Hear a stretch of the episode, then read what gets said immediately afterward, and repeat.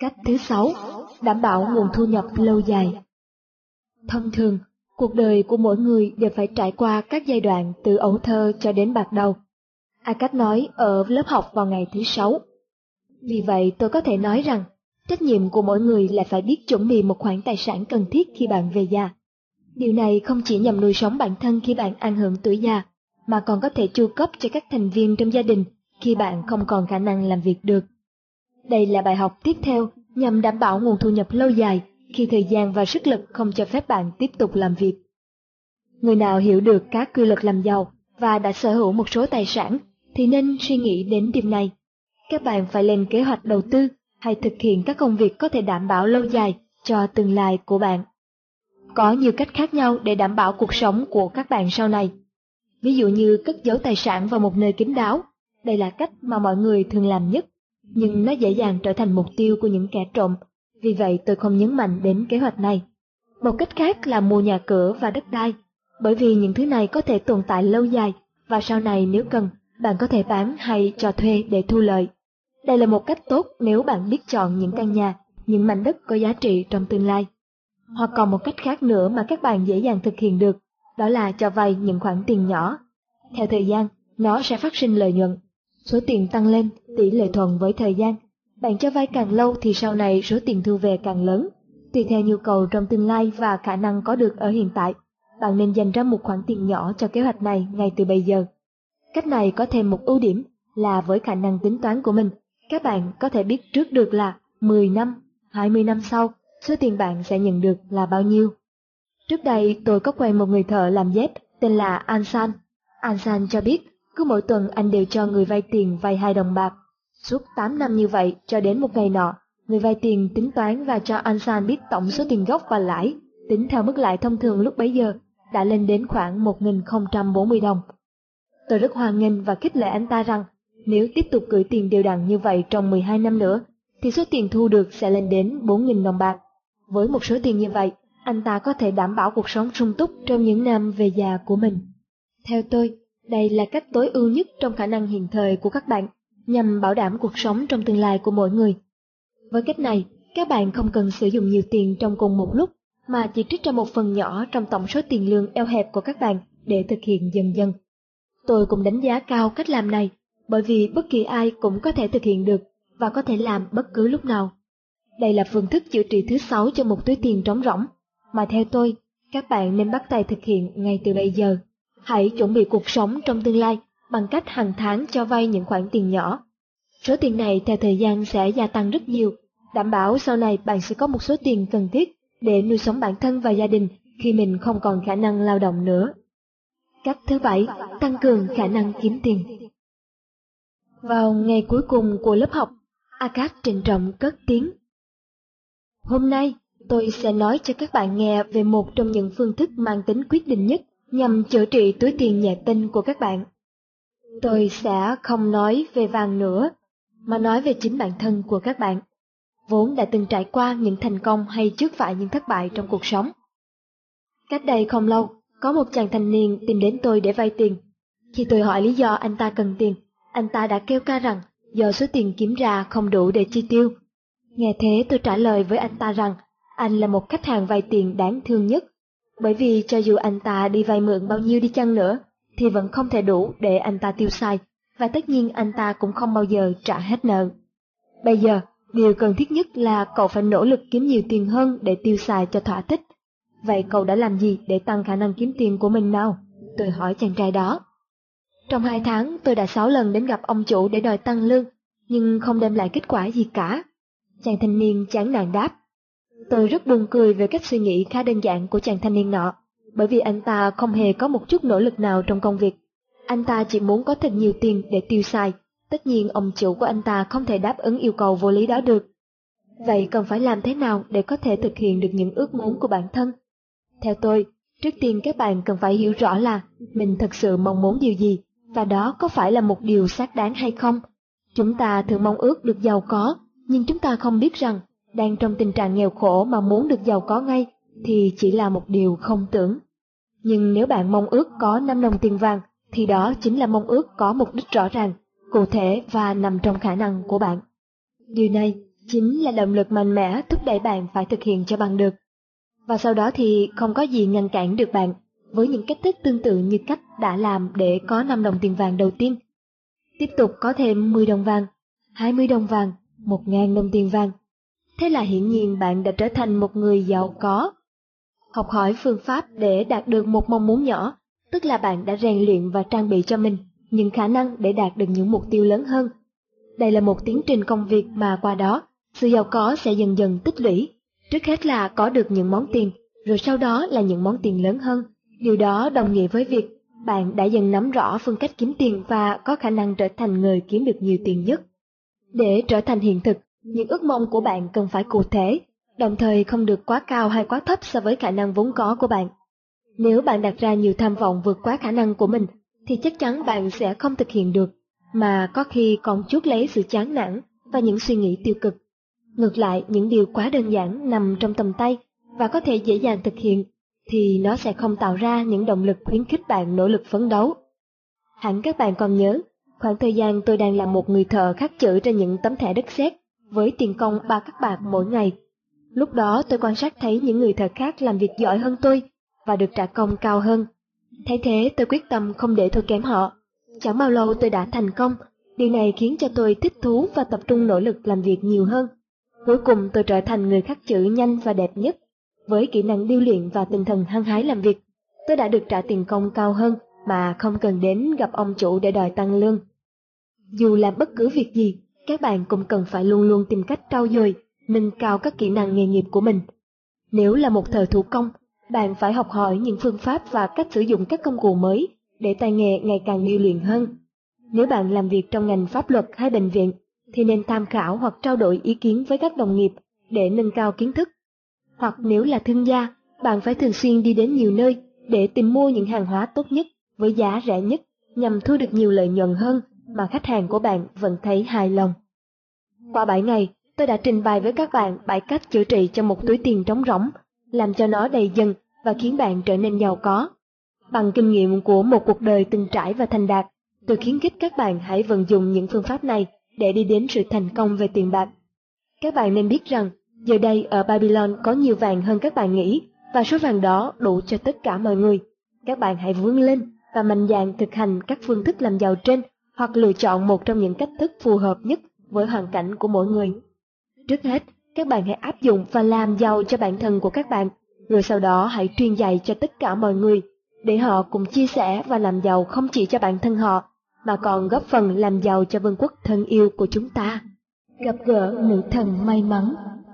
Từ sau khi Arkad kết thúc 7 ngày giảng dạy về phương thức làm giàu, đền học trở thành nơi họp mặt của những người quyết tâm thoát khỏi đời nghèo khó. Già có, trẻ có, nhưng đa số ở độ tuổi trung niên. Họ hẹn nhau cùng họp lại ở đây để bàn bạc thảo luận về con đường làm cho bản thân và vương quốc của họ trở nên giàu có. Tất nhiên là dưới sự dẫn dắt của một người đầy kinh nghiệm và nhiệt huyết, là vị thương gia giàu nhất thành Babylon. Hôm ấy cũng như mọi ngày, mặt trời lên cao, đỏ rực như một trái cầu lửa khổng lồ, thiêu cháy vạn vật. Không khí sa mạc nóng bỏng ấy vẫn không ngăn cản bước chân của Arkad đi đến diễn đàn quen thuộc của mình. Ở đền học, 4 người đàn ông đang ngồi trên những tấm thảm nhỏ trải dưới nền nhà chờ những người khác đến. Khi mọi người đã yên vị, Arkad lên tiếng. Ngày hôm nay, chúng ta sẽ thảo luận điều gì nào? Sau vài giây do dự, một người dệt vải thân hình khá vạm vỡ khiêm tốn đứng dậy và đáp.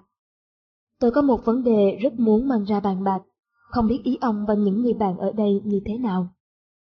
Nhận được sự khích lệ của mọi người, người thợ dệt vải nói tiếp. Chuyện là hôm qua, tôi tình cờ nhặt được một cái túi đựng vài đồng tiền vàng trên đường. Tôi thấy mình quả thật là một người may mắn, và tôi rất muốn mình luôn gặp được những điều tương tự như thế.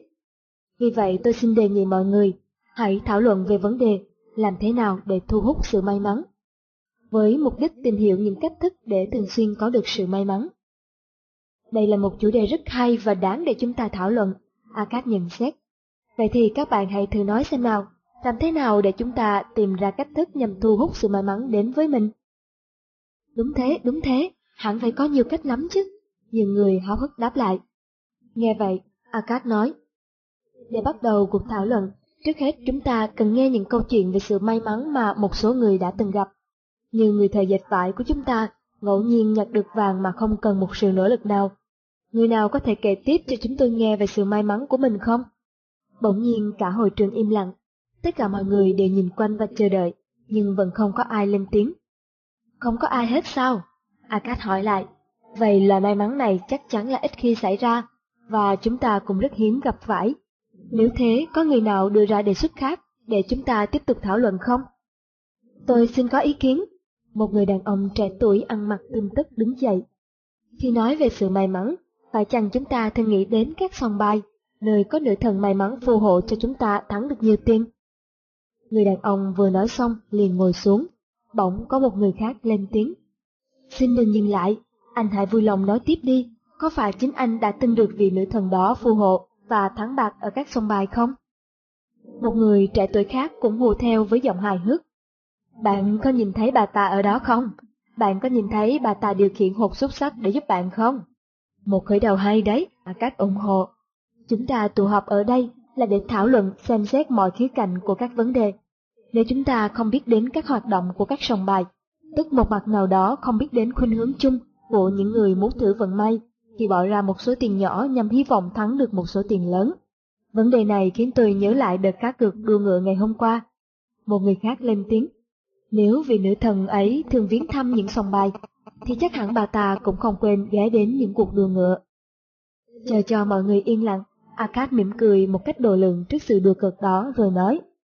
Lý do gì khiến bạn suy nghĩ rằng vị nữ thần tốt bụng kia chú ý đến những trò đỏ đen trong sòng bài hay những phiếu cá cược trong các cuộc đua ngựa? Tôi vẫn luôn đi tìm vị nữ thần này, nhưng không phải ở trong sòng bài hay ở những cuộc đua ngựa. Vì ở đó người ta thường thua nhiều hơn thắng, mà ở những công việc con người thường xuyên làm và tạo ra nhiều của cải giá trị cho bản thân. Chẳng hạn như công việc cày cấy, trồng trọt, buôn bán hay những nghề nghiệp chính đáng lương thiện khác thì có cơ hội mang lại lợi lộc nhiều hơn so với những trò đỏ đen kia. Bạn nỗ lực làm việc càng nhiều thì số tiền thu nhập càng cao. Thực tế có thể công việc kinh doanh không phải lúc nào cũng thuận lợi và mang lại lợi nhuận, vì thỉnh thoảng chúng ta cũng có những phán đoán sai lầm, hay nghề trồng trọt vẫn gặp khó khăn do thời tiết trở ngại. Nhưng nhìn chung, nếu chúng ta kiên trì, chăm chỉ thì vẫn gặt hái được thành tựu. Còn đối với những trò đỏ đen cá cược kia, thật ra người chơi bao giờ cũng thua và chủ sòng bài bao giờ cũng thắng. Nếu các bạn đều biết rằng khi chúng ta ném hột xúc xắc xuống, nếu trúng thì chủ cái sẽ chung cho chúng ta gấp 4 lần số tiền ta đặt cược, nhưng nếu trật thì hẳn nhiên chúng ta thua đứt. Nhưng có một điểm quan trọng mà các bạn thường không biết, không hay nghĩ đến, đó là hột xúc xắc có 6 mặt, chúng ta chỉ thắng khi đặt trúng một trong 6 mặt đó. Vì vậy mỗi lần gieo hột xúc xắc xuống, chúng ta phải mất đến 5 lần may mắn, nhưng nếu trúng thì chúng ta chỉ được chung gấp 4 lần, có nghĩa là chỉ có 4 lần thắng cược. Mỗi lần gieo, chủ cái luôn cầm chắc phần thắng trong tay, ít nhất một khoản bằng 1/5 của số tiền đặt cược. Theo sự sắp đặt như thế, chắc chắn rằng người chơi bao giờ cũng thua. Nhưng thỉnh thoảng người chơi vẫn thắng được những khoản tiền kích xù đó chứ. Một người nào đó lên tiếng phản đối. Thỉnh thoảng có như vậy, Arkad nói. Tuy nhiên tôi xin hỏi các bạn rằng, bạn có chắc mình sẽ kiếm được tiền bằng cách này trước khi bị thua cháy túi hay không? Và nếu may mắn thắng được một vài lần, thì bạn nghĩ kiếm tiền theo cách như vậy có được thường xuyên không? Tôi quen biết rất nhiều người thành đạt ở Babylon, nhưng tôi không thể nào chỉ ra một người, dù chỉ một người duy nhất, đã khởi đầu sự nghiệp của mình bằng cách như thế. Đối với các vị đang có mặt tại đây, nếu có ai đã khởi sự thành công sự nghiệp của mình từ các sòng bài, tôi rất mong người bạn đó thẳng thắn cho biết câu chuyện của mình. Có phải thế không các vị? Tất cả mọi người im lặng, không ai trả lời được câu hỏi của Arkad. Một lát sau có người rụt rè lên tiếng. Điều ông vừa yêu cầu có bao gồm những người chủ sòng bài không? Arkad đáp, nếu bạn nghĩ không có người nào khác ngoài những người này, xin mọi người cho biết, có phải những chủ sòng bài vẫn thường do dự mỗi khi chúng ta hỏi về nguồn thu nhập của họ không? Đáp lại câu hỏi của Arkad chỉ là những tiếng ầm ừ khe khẽ của nhiều người. Thế thế Arkad nói tiếp, chắc chắn rằng việc tìm kiếm may mắn ở sòng bài, ở những cuộc đua ngựa hay nhặt được cái túi rơi không đem lại sự giàu có và thành công lâu dài cho chúng ta được. Vậy bây giờ, chúng ta hãy thảo luận đến các công việc kinh doanh, buôn bán xem sao. Tôi cho rằng, một cuộc giao dịch làm ăn mang lại nhiều lợi nhuận không phải là sự may mắn tình cờ, mà đó là phần thưởng xứng đáng cho những nỗ lực của chúng ta. Có ai đề nghị vấn đề thảo luận khác không? Arkad vừa dứt lời, một vị thương gia khá cao tuổi đứng lên xin nói. Xin quý vị thân hữu và ông Arkad đáng kính cho phép tôi nói ra những suy nghĩ của mình. Nếu đúng như các vị đã bảo, việc tin tưởng vào các khả năng khôn khéo và đầu óc tinh nhạy sẽ khiến chúng ta thành công trong các hoạt động kinh doanh, thì tại sao chúng ta không xem xét đến khía cạnh những cơ hội tình cờ có thể dẫn đến thành công và đem lại lợi nhuận khổng lồ? Có thể những dịp may rất hiếm khi xảy ra, nhưng thỉnh thoảng nó vẫn có. Chắc hẳn ở đây có rất nhiều người đã được gặp những trường hợp bị vụt khỏi tầm tay những cơ hội thành công. Vậy xin nhờ quý vị, những ai đã từng trải nghiệm sự việc trên, hãy kể lại cho chúng tôi nghe được không? Đúng là một suy nghĩ tinh tế, Arkad lên tiếng tán thưởng. Vậy ai trong chúng ta đã từng gặp may mắn và để vụt mất nó? Nhiều cánh tay giơ lên, trong đó có cả vị thương gia vừa nói kia. Arkad đề nghị, vì ông là người đưa ra vấn đề này, nên trước hết chúng tôi rất mong nghe ý kiến của ông. Tôi rất vui lòng thuật lại một câu chuyện để quý vị thấy được. Một người có thể tiến đến rất gần sự may mắn, nhưng sau đó lại để bị vụt mất khiến anh ta vô cùng hối tiếc. Và thương gia nọ bắt đầu kể. Nhiều năm trước đây, khi tôi còn trẻ và mới lập gia đình, lúc ấy tôi vẫn còn chưa làm nghề kinh doanh mà hàng ngày vẫn đi làm công cho người khác để nuôi sống bản thân và gia đình. Một ngày nọ, cha tôi hồ hởi tìm đến và thuyết phục tôi tham gia vào một vụ đầu tư. Ông nói rằng, con trai của người bạn tham gia với ông đang dự định mua một mảnh đất khô cằn, nằm không xa khu vực chúng tôi đang sống. Người đó dự trù rằng, sau khi mua xong sẽ cho dựng 3 guồng nước để đưa nước vào mảnh đất ấy, biến nó thành đất có thể trồng trọt được. Sau đó anh ta sẽ phân mảnh đất ấy thành những lô nhỏ và bán cho những người cần xây nhà và trồng trọt. Do chàng trai này có hoàn cảnh sống giống tôi, chỉ là một thanh niên làm việc kiếm sống hàng ngày, và gia đình rất nghèo nên không đủ tài chính để thực hiện dự định đó.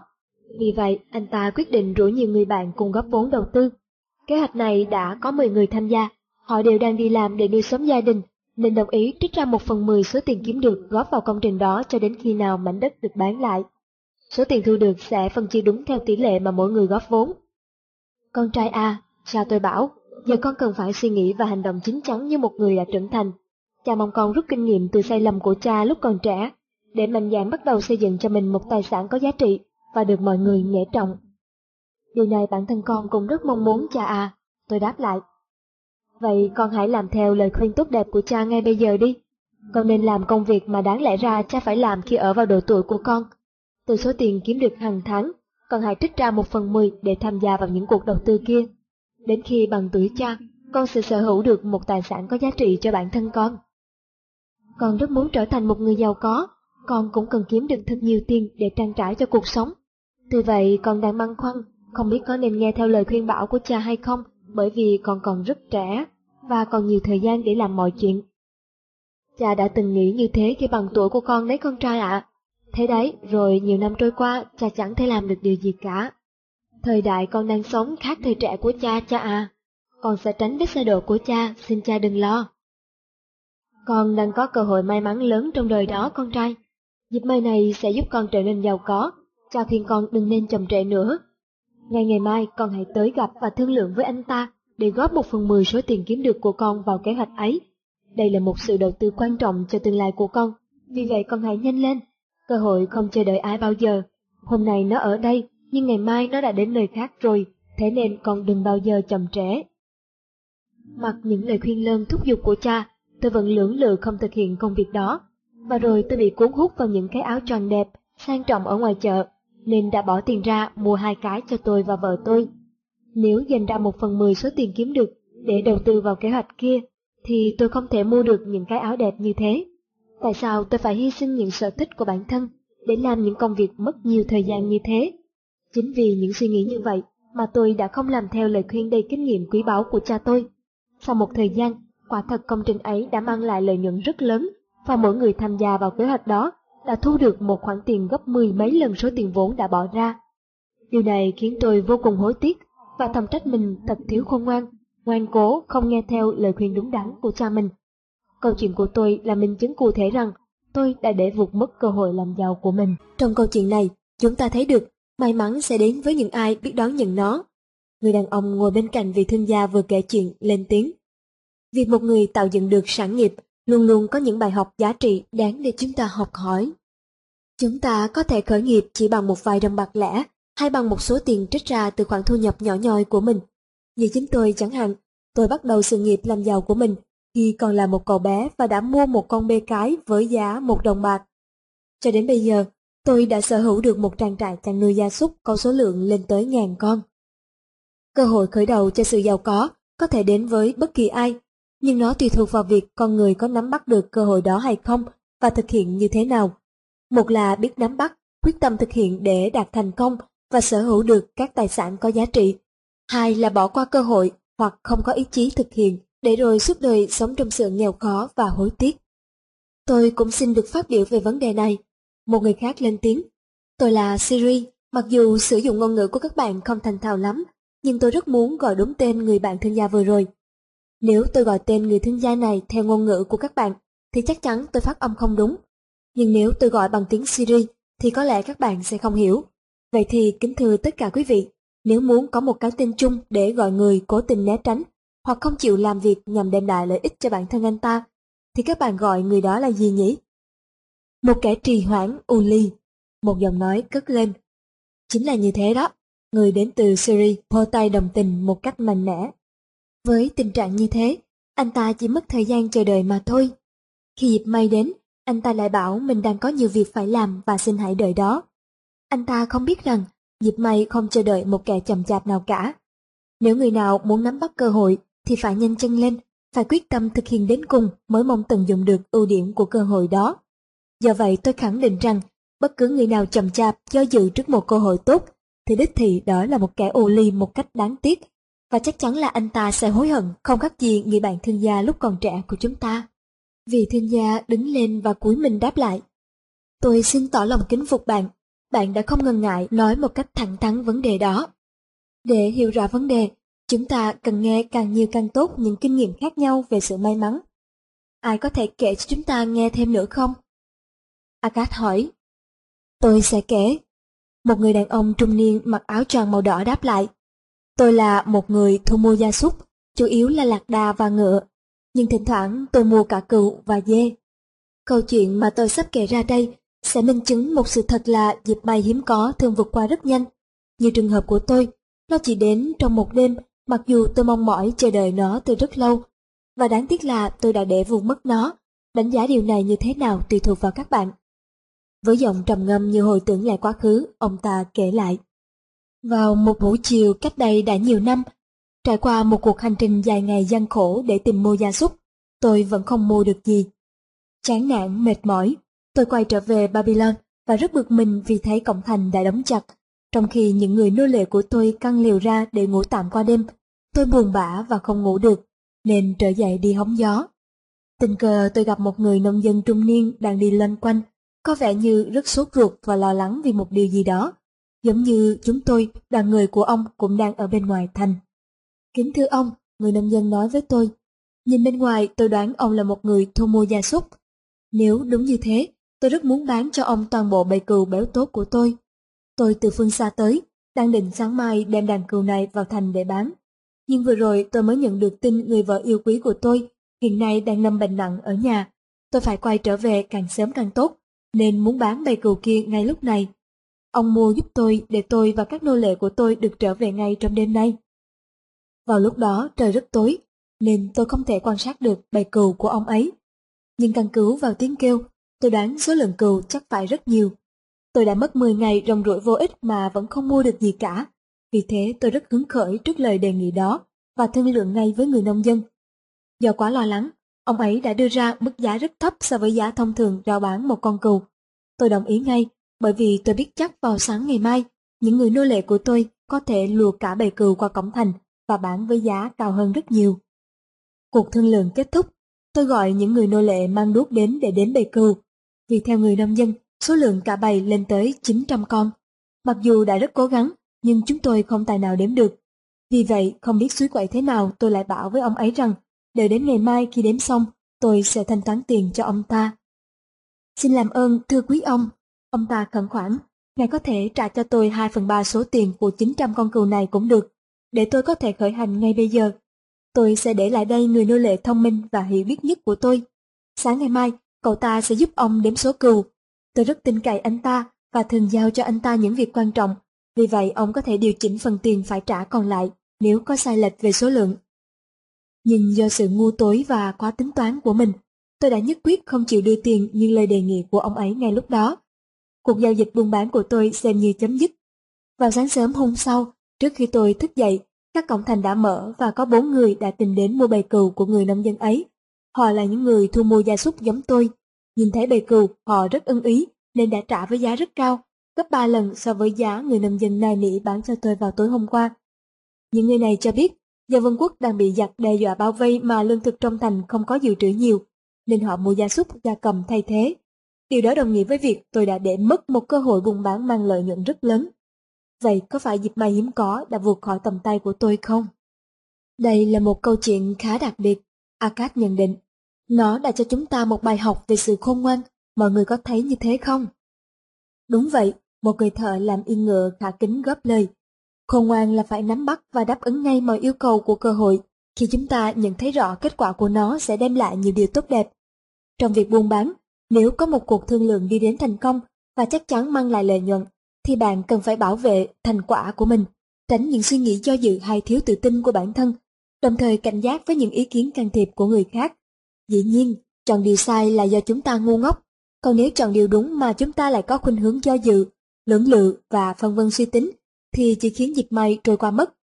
Phán đoán đầu tiên thường là phán đoán tốt nhất của tôi. Tuy nhiên, thường trong các cuộc thương lượng, tôi vẫn luôn cảm thấy khó khăn khi tự thuyết phục mình tin theo những phán đoán đó. Bởi vậy, cũng giống như một sự tự bảo vệ mình nhằm chống lại những điểm yếu kém của bản thân. Trong những cuộc thương lượng, tôi luôn phân tích tình hình để tìm ra những ưu điểm nhằm củng cố lòng tự tin của mình. Làm như thế, tôi sẽ tránh được sự hối tiếc về sau và luôn nắm bắt được những dịp may đến với mình. Cảm ơn anh, tôi xin được nói tiếp. Người đến từ Syria đứng dậy. Những câu chuyện này rất giống nhau bởi vì mỗi lần cơ may vụt mất đều có những lý do tương tự. Nhưng tại sao mỗi lần đối diện với dịp may, chúng ta thường phải do dự và thối lui, chứ không nghĩ rằng đây là dịp tốt, cần phải nắm lấy? Phải chăng nếu chúng ta cứ suy nghĩ theo hướng như thế, thì chúng ta sẽ không thành công? Anh nói rất đúng anh bạn ạ, người thu mua gia súc đáp lời. Trong hai câu chuyện trên, dịp may vụt khỏi tầm tay là do sự trì hoãn của chúng ta. Điều đó cho thấy tính do dự vẫn luôn tồn tại trong tất cả mọi người, trong khi chúng ta lại luôn mong muốn được thành đạt và giàu có. Và thế là khi các dịp may đến, do tính do dự u ly nên chúng ta đã không chịu nắm bắt. Nếu hiểu như vậy thì quả thật tính khí của chúng ta đã trở thành kẻ thù tệ hại nhất của chính chúng ta. Lúc còn trẻ tôi đã không nhận ra được điều đó. Những lời nói của người bạn đến từ Syria quả thật rất sâu sắc. Trước đây tôi nghĩ mình đã để lỡ nhiều cơ hội là do khả năng phán đoán của tôi rất tệ. Về sau tôi lại tin rằng đó là do trí não đần độn của mình. Nhưng cuối cùng tôi cũng đã nhận ra được sự thật. Đó là do thói quen trì hoãn, chậm chạp, không bắt kịp yêu cầu của thực tế phải ra quyết định nhanh chóng để hành động giành lấy thành công. Khi hiểu ra sự việc, tôi đã thật sự hối tiếc và thấy rõ tác hại của tính u ly trong bản thân mình. Do đó tôi đã tìm cách thoát ra khỏi kẻ thù kia để vươn lên và đạt được những thành quả như hiện nay. Cảm ơn anh, tôi có một câu hỏi muốn nhờ vị thương gia trả lời giúp. Người bạn đến từ Syria nói tiếp. Nhìn dáng vẻ ngày nay, tôi nghĩ ông đã là một người rất thành đạt. Vậy hãy nói cho chúng tôi biết, ông đã chống lại tính u ly của mình như thế nào? Người thương gia từ tốn trả lời. Đối với tôi, tính u ly là một kẻ thù luôn rình rập, chờ dịp để gây cản trở cho công việc.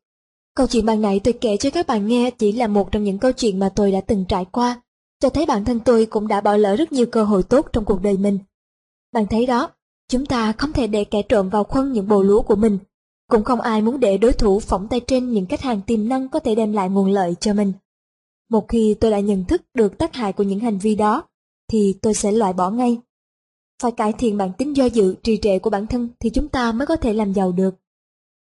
Ý kiến của ông thế nào hỡi ông Arkad đáng kính? Bởi vì ông là người giàu có nhất ở Babylon, nên nhiều người thường bảo ông là con người may mắn. Nhưng thật ra nếu chúng ta không chiến thắng được bản tính u ly, trì trệ của bản thân, thì chúng ta không thể đạt được những thành công và trở nên giàu có. Ông có đồng ý với tôi như vậy không? Hoàn toàn đúng như thế anh bạn ạ. Arkad thừa nhận, trong suốt cuộc đời tôi đã từng chứng kiến rất nhiều người theo đuổi chí hướng riêng của họ trong các lĩnh vực như kinh doanh, thương mại, khoa học, nghệ thuật, và không ít người trong số đó đã đạt được thành công.